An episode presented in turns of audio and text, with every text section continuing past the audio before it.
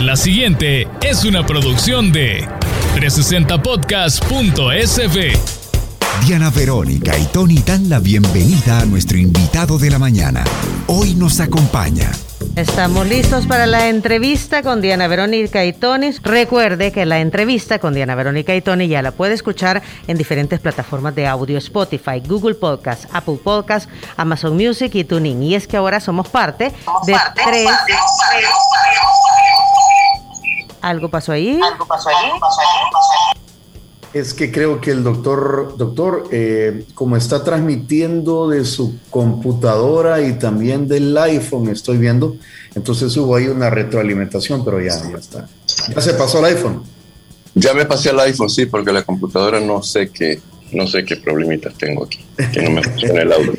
Pero bueno, bueno, ya está. Mira, y, y yo creo, creo, Diana, eh, si no mal recuerdo, esa ese adorno que tiene ahí atrás y está, y está en cuco, doctor.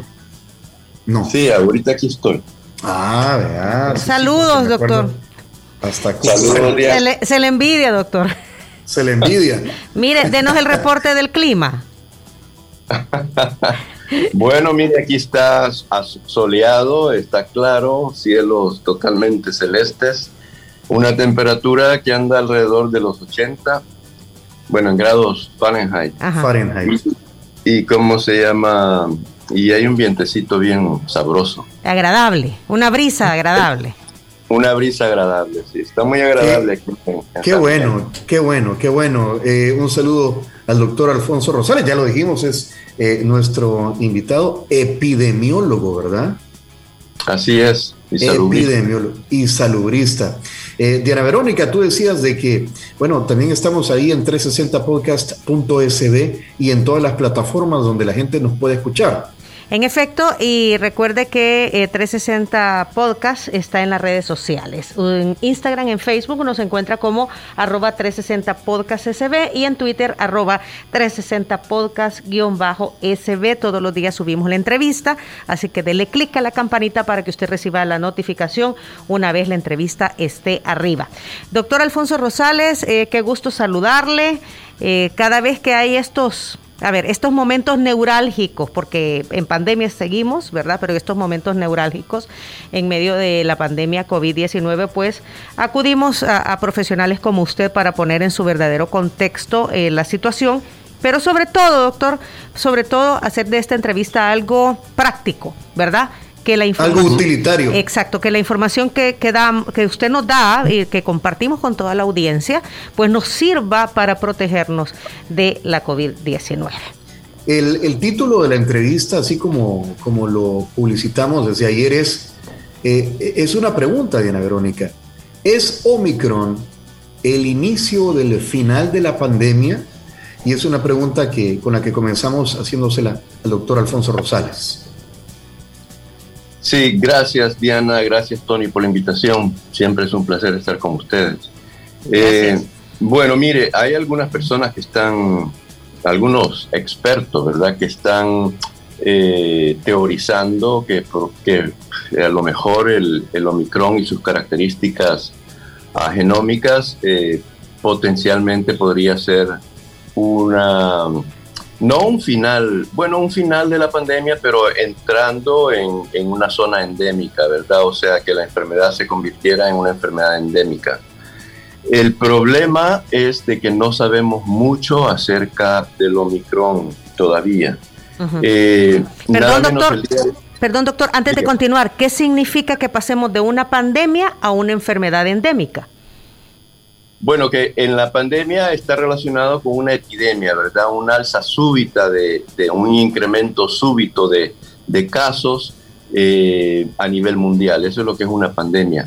Eh, cuando entramos en, una, eh, en un estado endémico, quiere decir de que nosotros y el virus aprende a convivir, ¿verdad? Es como la gripe. La gripe es una enfermedad endémica.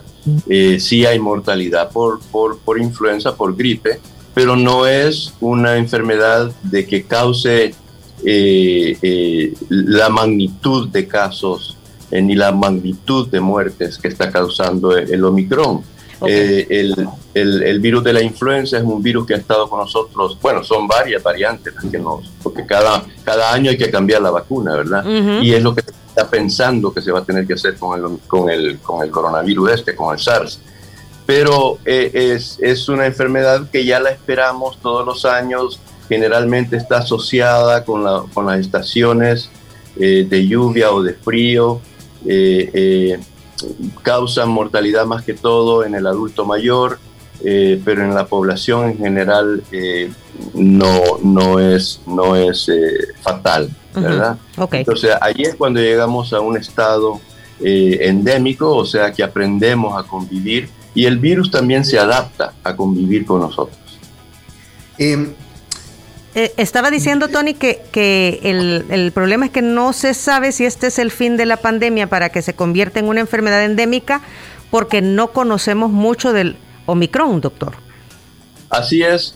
Nada menos eh, hace dos días eh, se publicó un, un, artículo en, del Imperial College of London y la Universidad de Salud Pública de Enfermedades Tropicales de, Londres, donde, porque una de las, uno de los factores, de los variables que no se conocen es por qué el Omicron es tan contagioso o mucho más contagioso que la variante Delta o que la variante original de, de, China.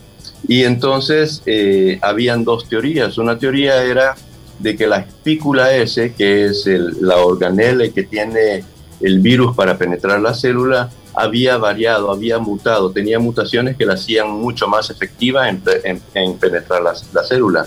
Pero la otra teoría era de que el virus se había, las mutaciones habían eh, aumentado la capacidad del virus de evadir el sistema, el sistema inmunológico. Y por ello es de que eh, las personas, aunque estuviesen vacunadas o que ya habían padecido de la enfermedad con otra variante, seguían eh, siendo eh, teniendo riesgo para contagiarse.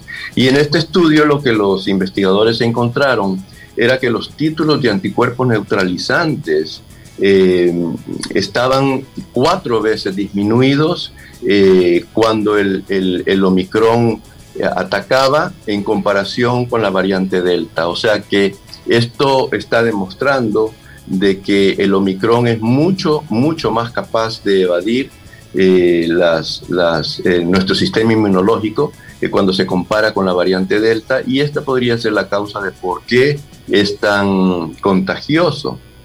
En este mismo estudio, ellos eh, hicieron una prueba con la Pfizer y encontraron que 90, 90 días después de la tercera dosis, con, esta, con esta vacuna, específicamente con la vacuna Pfizer, la eficacia de, de, protección para la enfermedad severa declinaba en el delta eh, eh, de 99 a 95, pero en la variante Omicron eh, disminuía del 99 al 78%. O sea, de que esto nos está demostrando, primero, que el refuerzo es importante, especialmente para aquellas poblaciones vulnerables, y segundo, de que Mm, el Omicron tiene una mayor capacidad de evadir el sistema, el sistema inmunológico eh, de nuestro organismo. Doctor, usted ayer dio unas declaraciones, las pasamos a través de Noticiero Teleprensa, donde decía eh, que lo que se nos viene o lo que estamos viviendo ya no es una ola, sino un tsunami.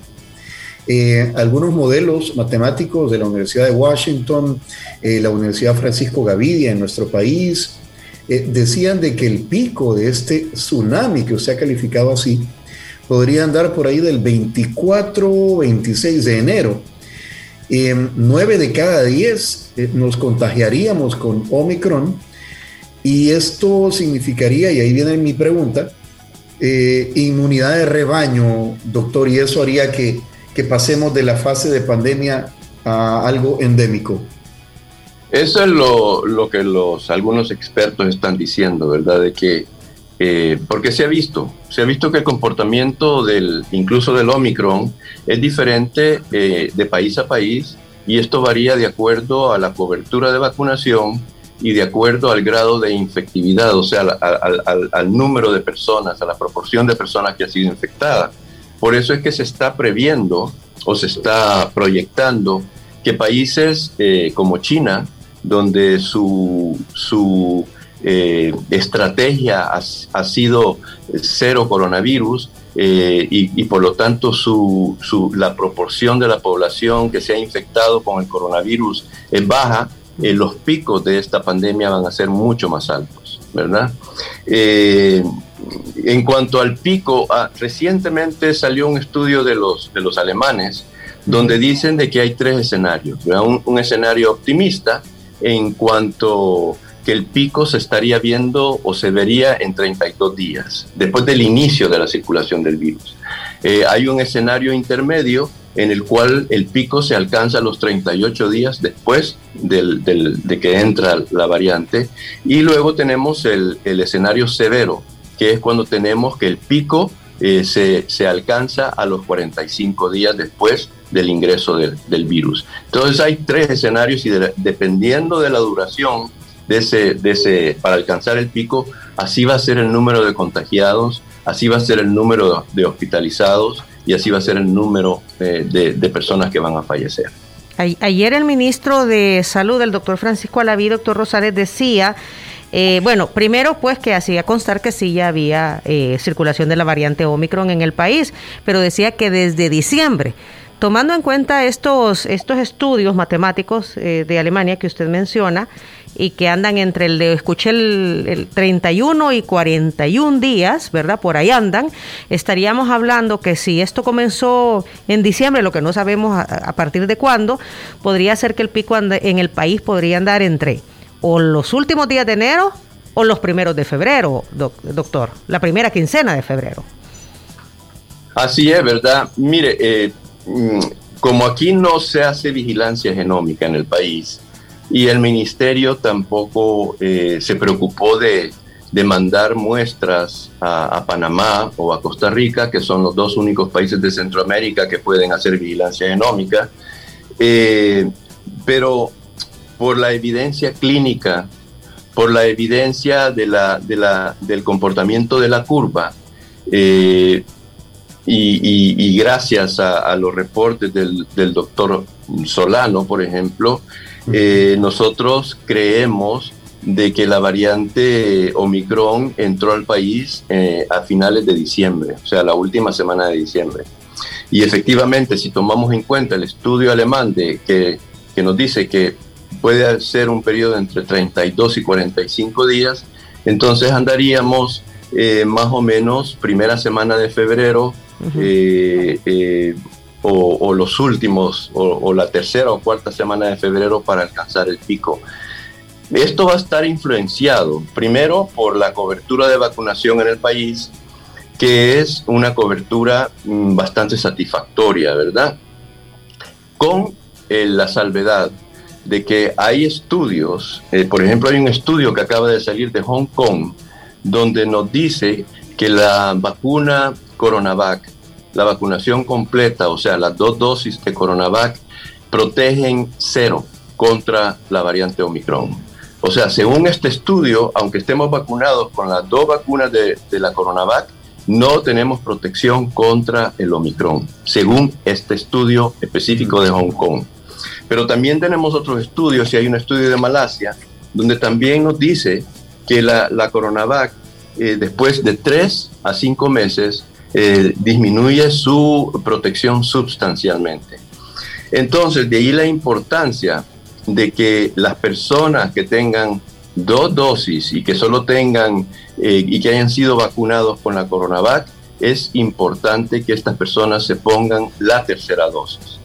Eh, si es de Coronavac, la tercera dosis no importa, pero que se la pongan, porque esto les va a estimular el sistema inmunológico y van a aumentar en cierto grado su protección contra esta nueva variante. Pero si se quedan con las dos dosis, eh, eh, según los estudios, según los reportes que estamos teniendo, la Coronavac no los va a proteger contra el Omicron. Creo que algo, algo favorable es el hecho de que el refuerzo, la tercera vacuna, Em, eh, por lo que yo he escuchado y observado, es con la vacuna Pfizer. Em, eh, eh, Pfizer y Moderna, compañero. Pfizer y Moderna han estado poniendo, sí. Ah, bueno.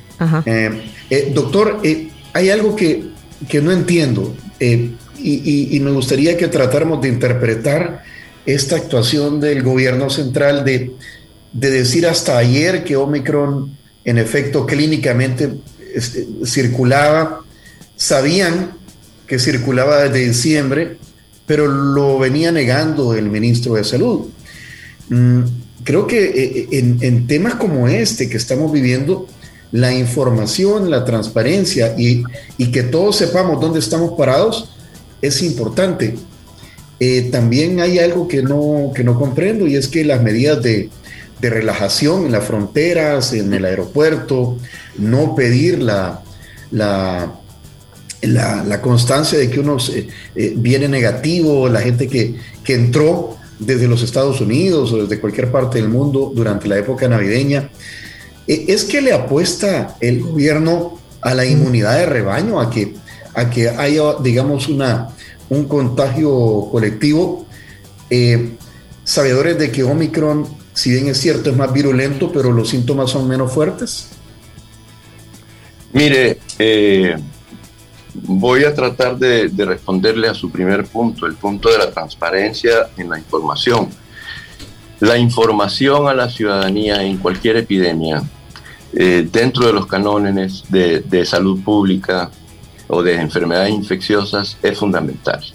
¿verdad? No se puede controlar una epidemia si no hay una participación masiva de la población eh, que adopte, que escuche, que siga las normativas de los expertos, ¿verdad? Las normativas del Ministerio eh, eh, de Salud.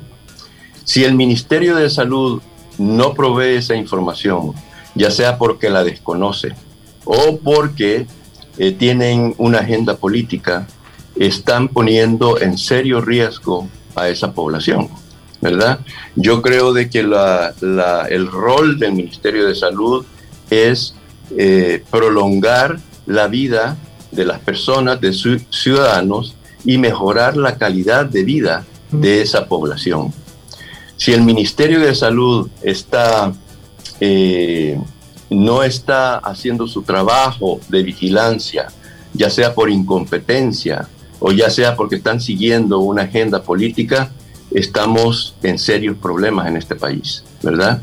Y el hecho de que en estos momentos se nos diga de que la variante eh, Omicron entró al país en diciembre y que ellos lo sabían, más sin embargo estaban diciendo de que no había evidencia, Mm, cerraban el hospital para pintarlo, etcétera, etcétera. Eh, a mí me parece un, error muy serio, ¿verdad? Para la, para, la salud de, todos nosotros, eh, porque eso le ha dado tiempo al, virus para aumentar su circulación.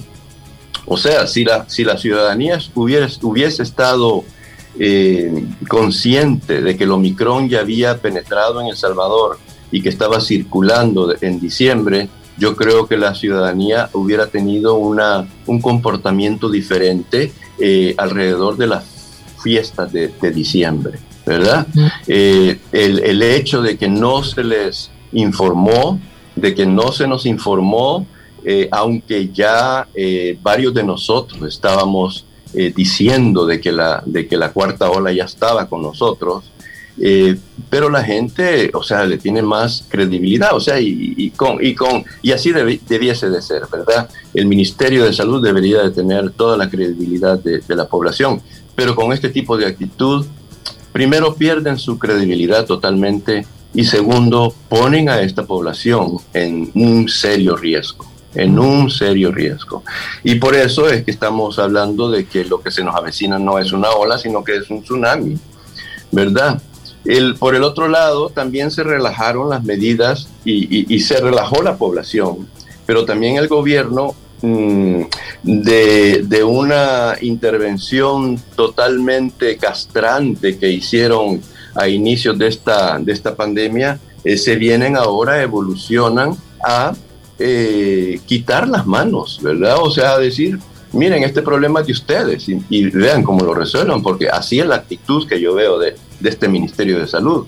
Entonces, eh, yo en lo personal siempre dije de que el, el, quitar, el flexibilizar ah, el carnet de vacunación a la entrada del país era un error.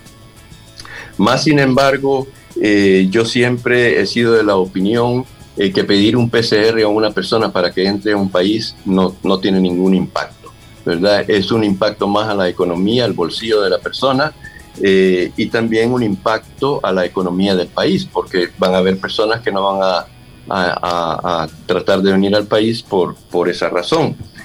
Y entonces, eh, en conclusión, lo, con, el, con respecto a la relajación de las medidas hay algunas de estas medidas que sí se han demostrado que tienen, eh, que son efectivas y esas se debieron de haber eh, mantenido o imponerlas cuando ellos se dieron cuenta de que el Omicron ya estaba circulando en el país.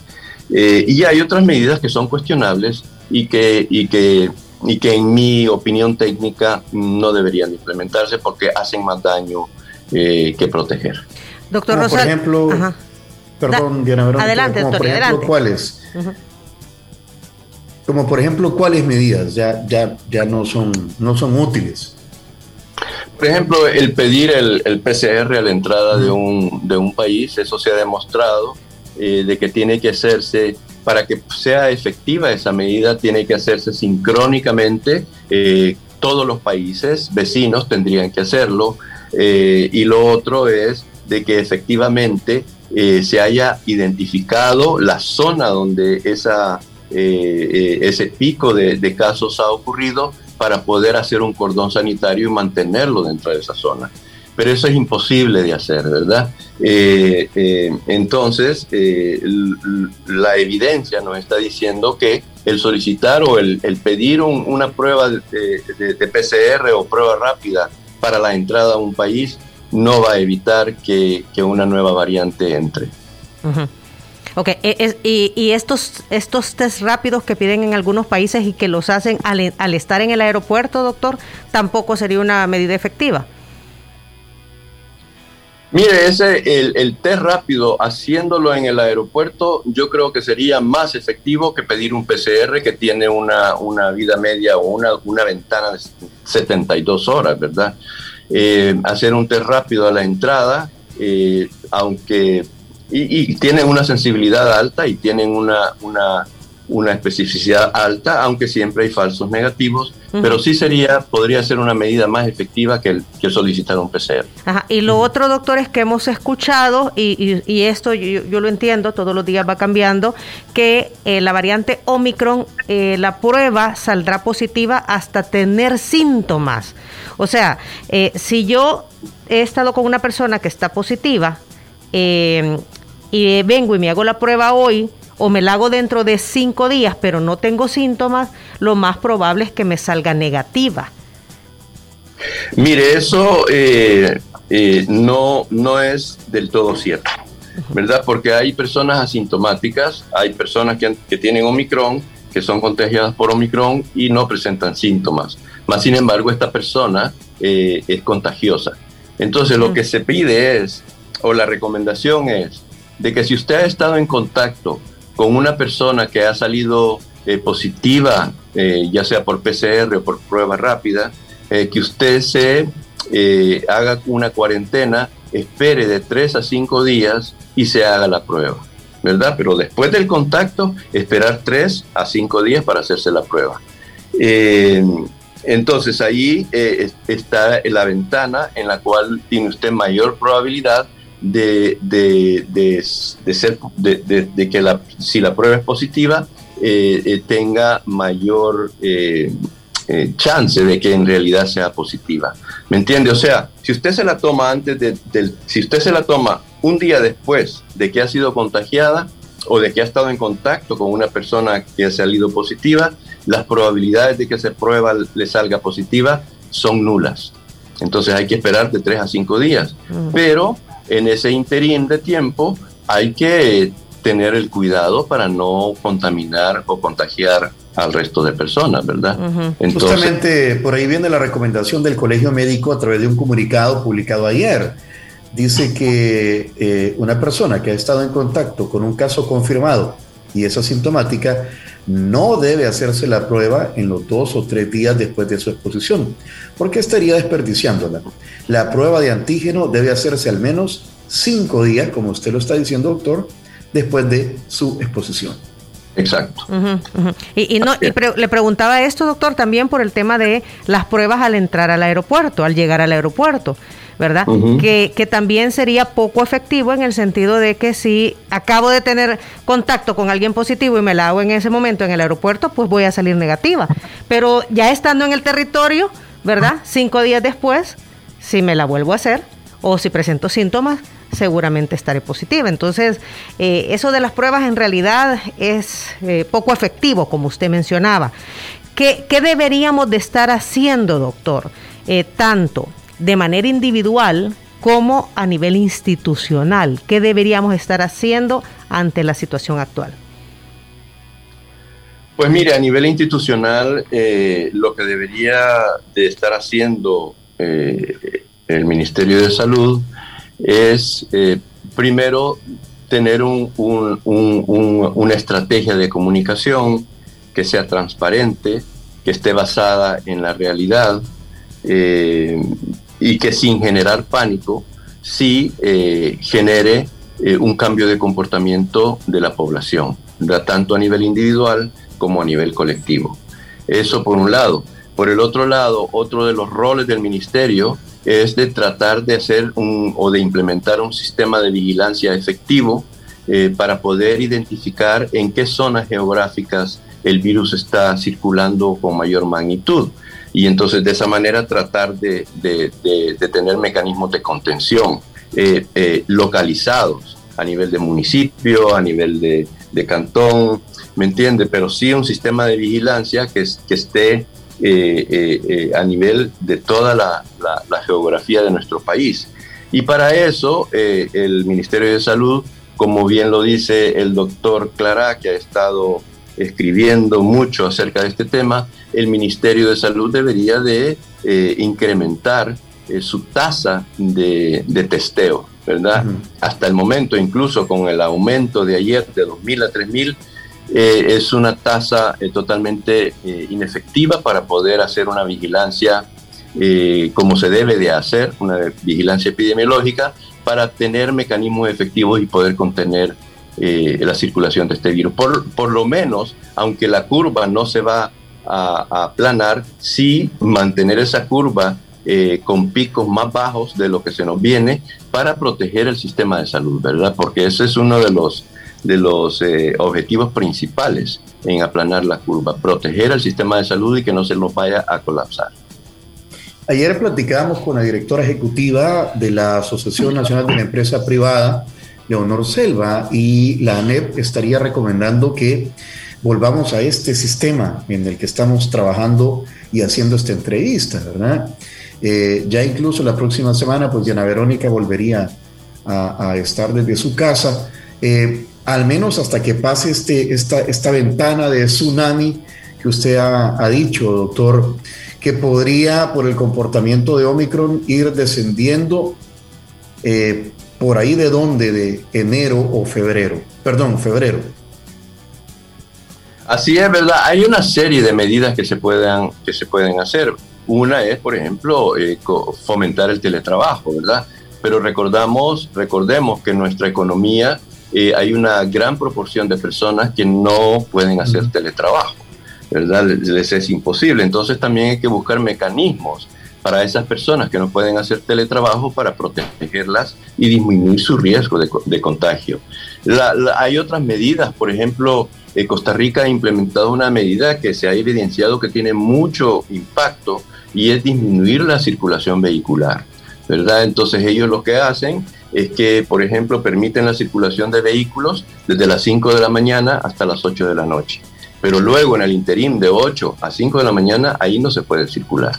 Y eso ha, eh, eh, aunque afecta, claro que afecta económicamente a algunos negocios, sí ha demostrado eh, que disminuye, que tiene un impacto en la circulación del virus eh, sin afectar mucho la, economía ah, del país. O sea, En, este juego que tenemos, eh, con, en este baile que tenemos con el Omicron o con el, coronavirus, eh, tenemos las decisiones de gobierno son difíciles, ¿verdad? Son difíciles las decisiones del Ministerio de Salud, pero sí hay manera de tener un balance entre el impacto económico, entre el impacto en el sistema educativo y el impacto en la salud.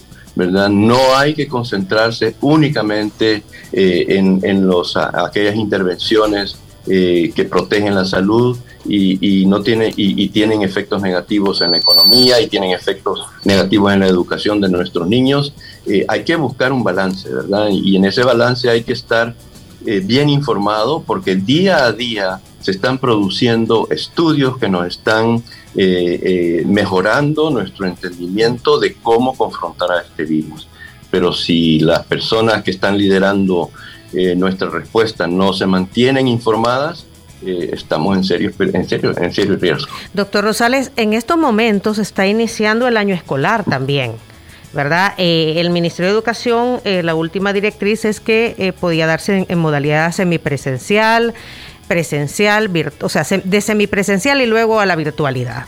Eh, conozco, conozco de, centros escolares que comenzaron ayer eh, y, lo están haciendo así, de manera virtual. Eh, ¿Es momento de mantener la educación de manera virtual, doctor, mientras pasa esta, esta ola, por lo menos hasta febrero?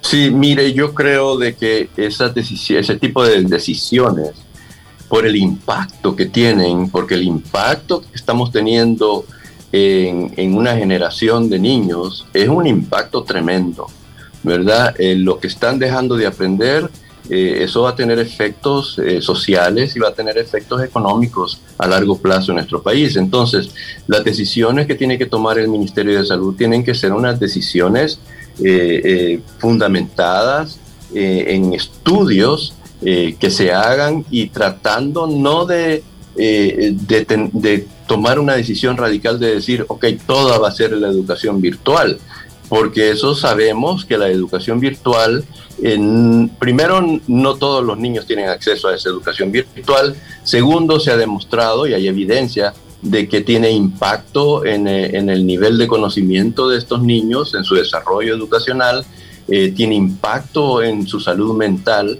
eh, y tiene otra serie de impactos eh, negativos cuando la comparan con la educación presencial. Entonces, el objetivo del Ministerio de Salud eh, tendría que ser cómo se logra tener una educación presencial, eh, pero con, con, con intervenciones que reduzcan el riesgo tanto al profesor como a, los alumnos. Sabemos, ya sabemos por múltiples estudios que la población infantil por lo general, si, se ve contagiada con el coronavirus, eh, va a tener una enfermedad leve, ¿verdad? La mortalidad en la población infantil eh, y, la, tasa de hospitalización en mortalidad en, población infantil es extremadamente baja. Entonces hay que buscar, ¿verdad? Diferentes eh, maneras de poder mantener a toda costa esta educación presencial.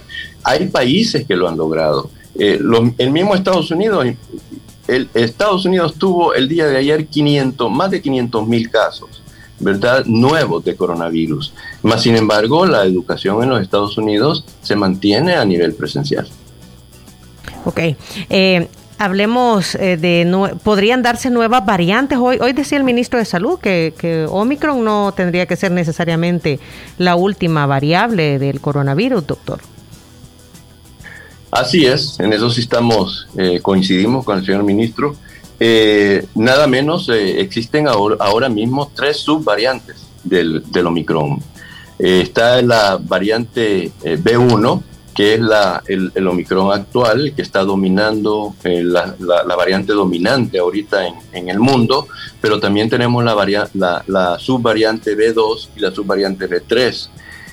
la B3 eh, no se ha detectado que sea una variante eh, eh, que tenga mayor capacidad de contagio ni mayor virulencia, pero a la variante B2 se le está estudiando porque se ha visto que tiene algunas mutaciones que podrían conferirle cierta ventaja sobre la variante dominante actual.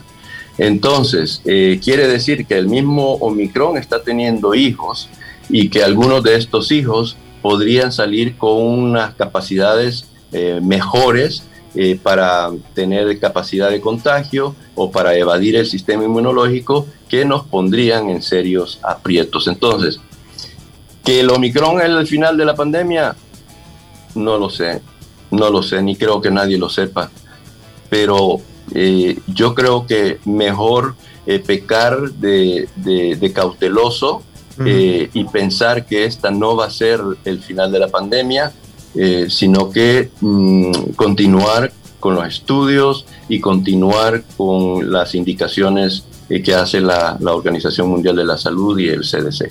generalmente, ¿cómo se comportan estos virus? es decir, eh, ya dijo usted, pueden tener otros hijos, hijitos de virus, pero pueden aumentar eh, de ser contagiosos, y, pero, pero pegarle menos eh, al ser humano más si está vacunado con los refuerzos, poco lo que está pasando ahorita. Y que, es, ¿verdad? Y que los casos letales, los casos letales son aquellos que no se han vacunado. Así es, ¿verdad? Eh, la, la, evolución natural de cualquier virus eh, es hacia la benignidad. Y, me refiero a que al virus no le conviene matar a su huésped. El virus no puede vivir sin nosotros. Entonces, matarnos a todos nosotros sería un suicidio para ese virus. Entonces, lo que a él le conviene es eh, volverse más contagioso, porque así se mantiene replicándose eh, pero menos virulento. O sea, mantener, darle una enfermedad a esta persona eh, con síntomas leves eh, sin matarla y sin meterla en, el hospital. Porque acuérdese, también al virus no le conviene que la persona se vaya al hospital. ¿Por qué? Porque esa persona se está, se está saliendo de la circulación ¿verdad? Lo estamos metiendo en un hospital y esa persona ya no va a tener la capacidad de infectar, de contagiar a otras personas. Entonces al virus lo que le conviene es mantener a la persona afuera del hospital y viva. Entonces esa es la evolución natural eh, de los virus, ¿verdad? Hacerse eh, más benignos. Hacerse huéspedes del ser humano al final del día, doctor. Exacto, exacto, como el catarro común. Acuérdense, los otros cuatro coronavirus que tenemos eh, circulando, eh, que son familiares de este, de este coronavirus, son virus que, que, son endémicos, ¿verdad? Que no nos producen muerte, que no nos producen catarritos y cosas así. Eh, solo en casos excepcionales. a ese nivel es que quiere llegar este SARS. Doctor, y, y hablemos de las vacunas. Eh, eh, las vacunas se tienen que estar regenerando también, ¿verdad? Porque, porque eh, ya usted mencionaba, la Coronavac, pues se ha demostrado que la segunda dosis, a pesar de tener dos dosis, pues la, ante Omicron es, nula o casi nula. Eh, ¿qué, qué, se sabe sobre las vacunas? ¿Se están desarrollando nuevas vacunas? Mire, al momento, tanto la Pfizer como la Moderna están ya desarrollando nuevas vacunas que eh, incluyan eh, las nuevas mutaciones que tiene este Omicron. Eso es lo que están haciendo. Eh, recordemos, por ejemplo, la influenza. en la influenza cada año, cada año se cambia la, vacuna, ¿verdad? Porque cada año la cepa dominante o la variante dominante del, virus de la influenza cambia. Y entonces hay que eh, estar prediciendo cuál va a ser el cambio y cuál va a ser la variante dominante y así de esa manera eh, eh, poner la vacuna A o la vacuna B. Entonces, todos los años se cambia el tipo de vacuna que nos, que nos ponen para la prevención de la influenza. Yo creo que esa va a ser la manera en que tendremos que abordar este virus en el, en el futuro, ¿verdad? haciendo mire, las plataformas que se desarrollaron, estas nuevas plataformas eh, de RNA que, con las que se están trabajando en estos momentos, que tanto la Pfizer como la Moderna, son unas plataformas sumamente flexibles y es muy fácil que ellos las modifiquen eh, en corto tiempo, ¿verdad? Entonces, esa es una ganancia que hemos tenido eh, durante estos dos años de que se implementaron y se testearon estas nuevas plataformas que son un adelanto impresionante en la ciencia médica. Y yo creo que va a ser uno de los, de los instrumentos, una de las plataformas eh, que nos va a ayudar a solventar este, este problema. Cuando habla de las plataformas significa de que eh, pueden hacer eh, mejoras a, las, a las vacunas que ya están circulando de manera rápida, eso significa, eh, y adaptándose a las nuevas variantes del, del virus. Exacto. Exacto. Cuando yo hablo de plataformas, estoy hablando de vehículos. ¿Cuál es el vehículo que vamos a utilizar para introducir en nuestro cuerpo el componente eh, del virus que queremos, eh, que queremos exponer ante el sistema inmunológico? Entonces, los diferentes vehículos, eh, el nuevo vehículo que tenemos, el último modelo, es esta plataforma de, de RNA mensajero que se ha demostrado que es eh, la forma mm, más fácil y más efectiva eh, de, competir con este, con este virus.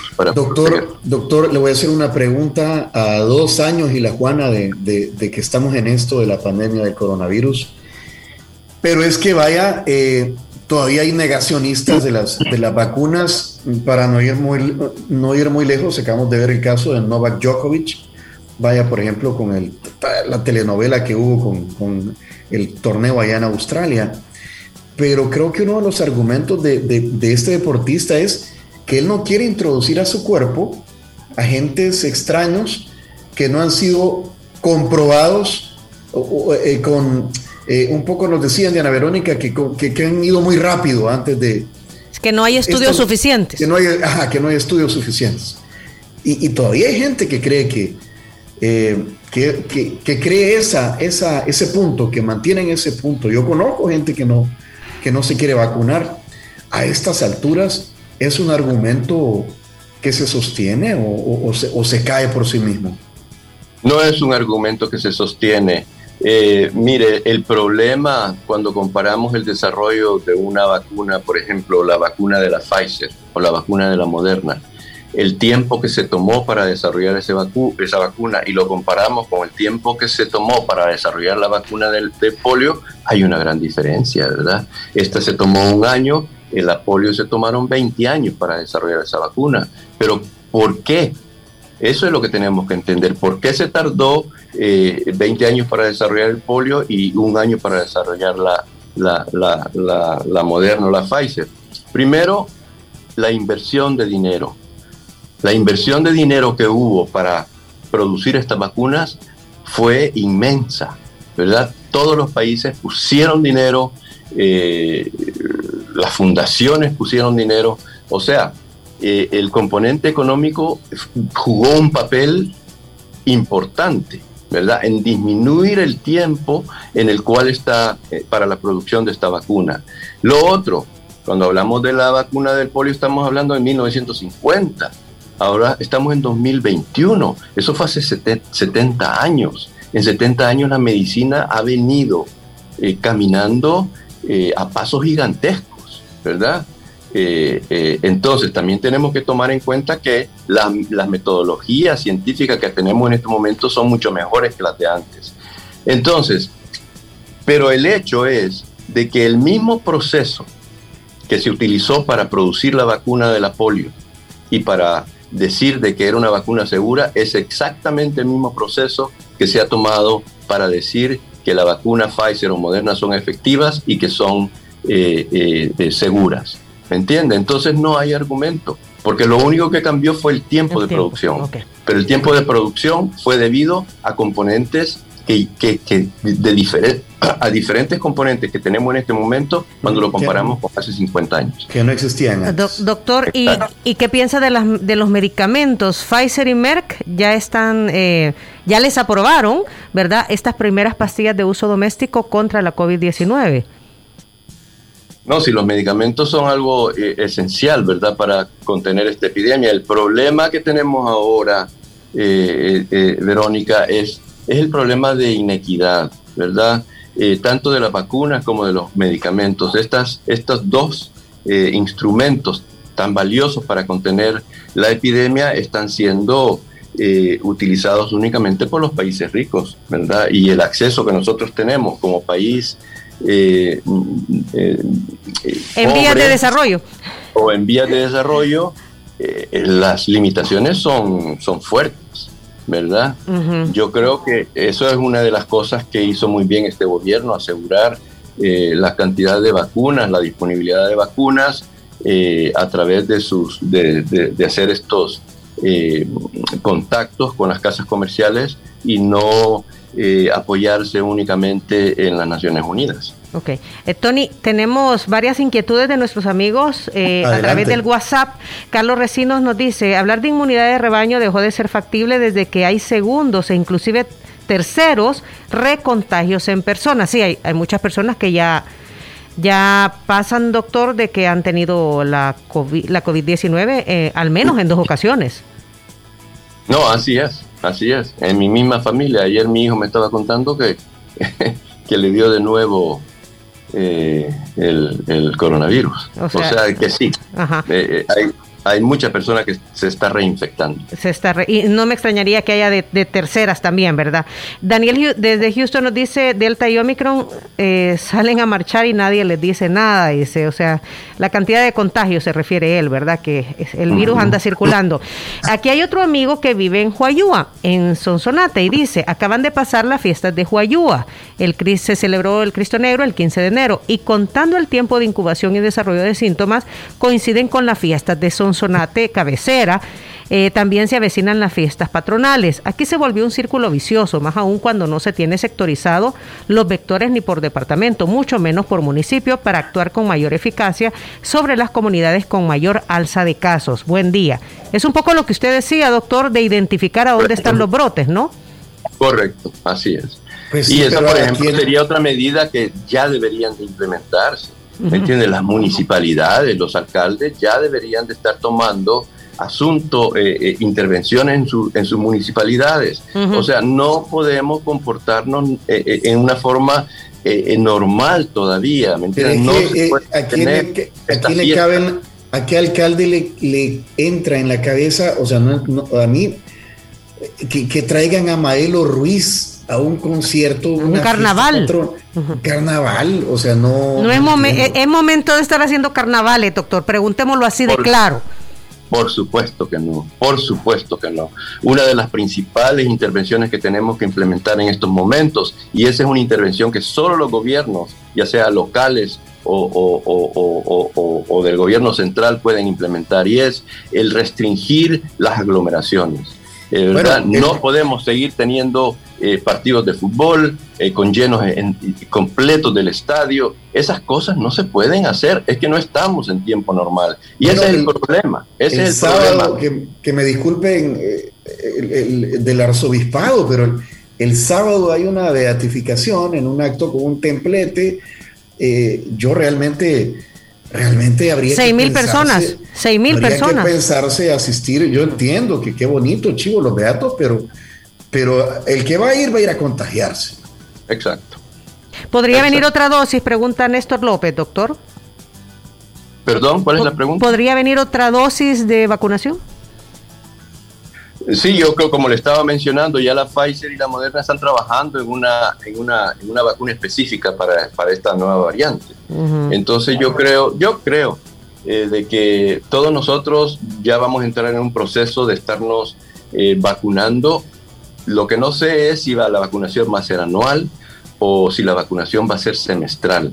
¿Verdad? Por el momento lo que estamos viendo es que las vacunas eh, tienen un, un, un, efecto que va entre tres y seis meses. Entonces, eh, yo me inclino a pensar que a lo mejor nos vamos a tener que vacunar dos veces al año. Como la influenza una incógnita de eh, cuán, duradera es la inmunidad que nos da la vacuna. Como la influenza que es también dos veces al año. Ernesto Araniva, favor confirmar si es cierto que el ministro de Salud acaba de asegurar que ya hay un caso de flurón en el país. Era, era un niño, ¿verdad, Tony? Eh, que, tiene, que tiene influenza y tiene COVID. Sí, es correcto. Dice que ya te, ya te busco la información porque lo mandó ahí al grupo de WhatsApp. Son las 9 de la mañana con un minuto, Diana Verónica. Aquí, así, ah, solo, solo quiero, aquí hay más, más preguntas y eh, comentarios. Canadá ya aprobó, Canadá ya aprobó nuevo tratamiento con pastillas Pfizer, eh, nos dice aquí Vladimir Lobato, Douglas Escalante. ¿Qué tan cierto es que mucha gente se queja que aquí ponen vacunas vencidas? Bueno, mire, la verdad es que ya se había eh, recomendado que, que a las vacunas, eh, por ejemplo, la Pfizer y de la Moderna, eh, de la fecha de vencimiento se le dieran seis meses más, ¿verdad? Entonces, hay seguridad de que todavía se pueden utilizar seis meses más, seis meses después de que se hayan vencido. ¿Y la Pfizer para niños ya está en el país?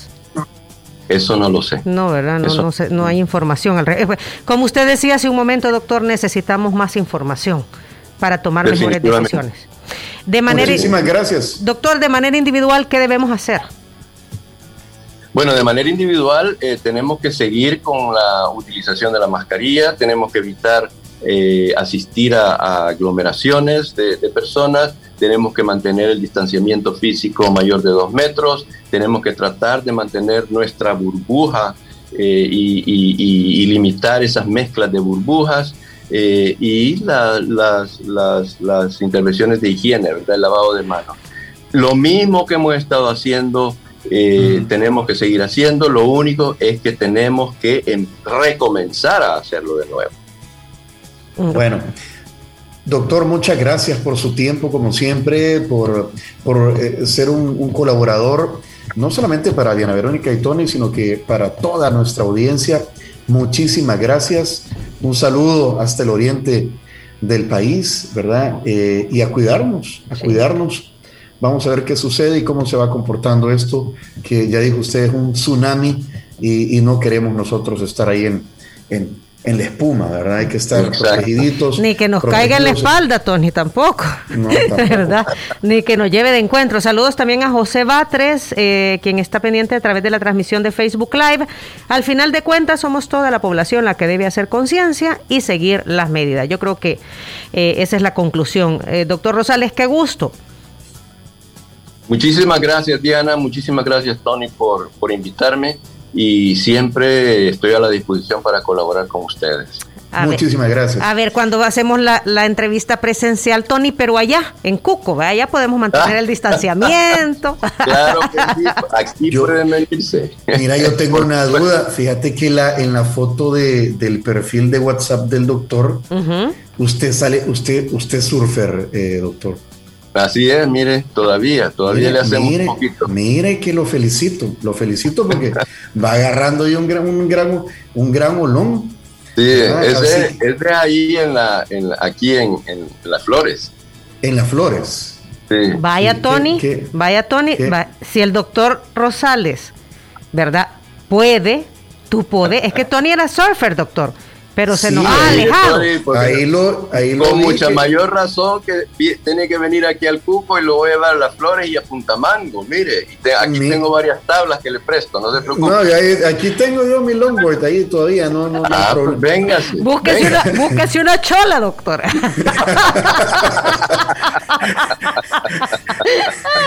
la, la, más chola y la más fuerte, por favor.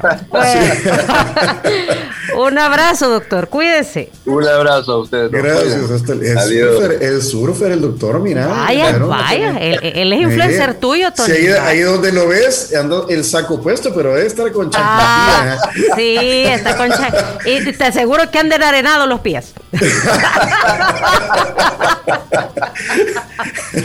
no, hombre, ya lo ventilamos. Chao. Hasta luego, hasta luego. Ah, mira qué alegre. Esta entrevista la pueden volver a escuchar a través de 360podcast.sb. Eh, la entrevista se sube todos los días. Diana Verónica y Tony, la entrevista.